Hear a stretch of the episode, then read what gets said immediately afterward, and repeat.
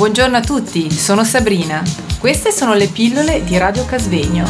Pillole costituite da una miscela di suoni, rumori, parole, per addolcire e attenuare la spiacevolezza.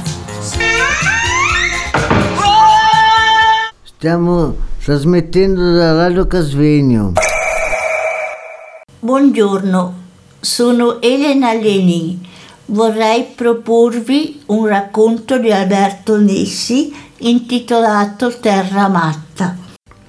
Qualcuno era partito appena dopo la mezzanotte per vedere lo spuntare del sole, confessare i peccati e prendere posto al santuario, perché quando la sagra cade in domenica c'è tanta di quella gente che pare di essere giovedì santo a Como per baciare il crocifisso dell'annunciata. Tra i faggi, le querce e i castagni si vedevano nel primo chiaro sfilare le sottane dei preti, i vestiti di fustagno dei contadini, le marsine di velluto e i gilet fiori, fior, fiorati dei giovanotti, le gonne e gli sciagli delle donne, i calzoni corti dei bambini.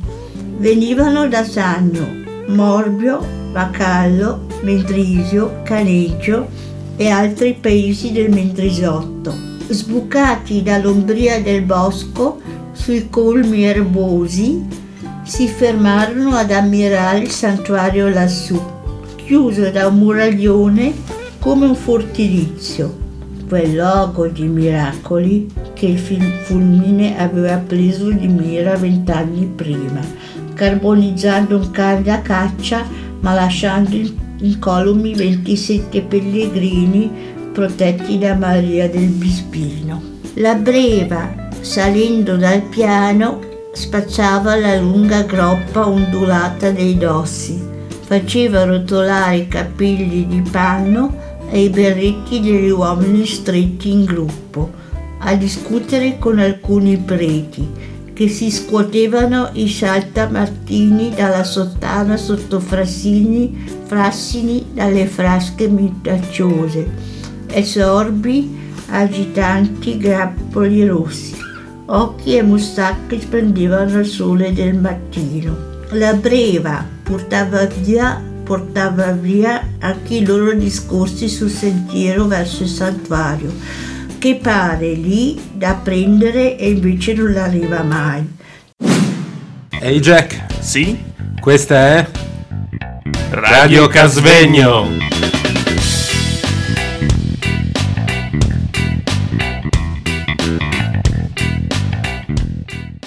c'è sempre un'altra onda verde che spunta. Sicché, come facciamo oggi?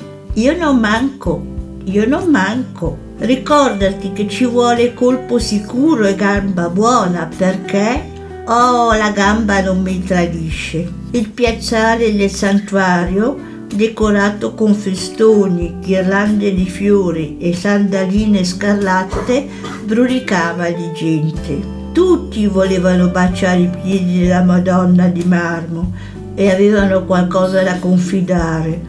Un figlio lontano da casa, una figlia storpia o semplicemente la fatica di stare al mondo. A quella signora consolatrice di afflitti e dispensatrice di grazie. Alle pareti della chiesa cento e cento tavolette ed ex voto raccontavano i suoi prodigi.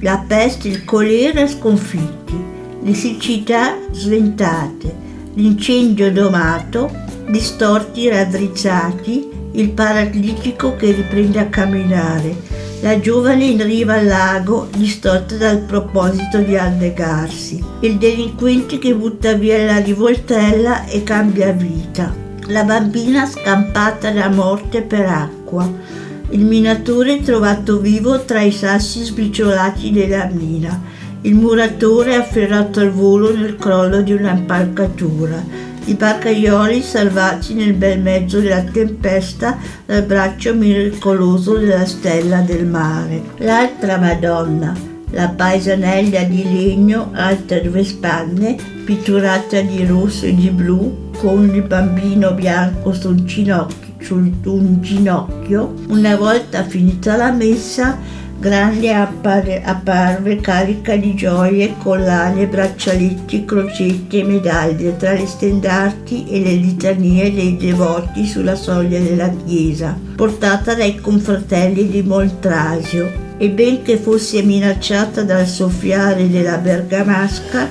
il suo sguardo si specchiò celeste nel lago di Como, contemplò fermo i monti di Brunate e via via che incidevano sul piacciale tra il frustare dei rondoni, quegli occhi si appuntavano quasi con nostalgia sulle cose della terra, le montagne delle Chiese, la grande catena delle Alpi, il generoso, la valle di Muggio, il Mendrisotto in basso e la Brianza velata da lava la pianura lombarda con la macchia di Milano. Si, soffer- si soffermarono un momento sul luogo dove una volta lei, o forse signora di marmo, aveva fatto sprofondare il ladro di campane, che ancora la gente si sente No, che ancora si sente gemere certe notti dal fondo della voragine, finché fu finito il giro del santuario.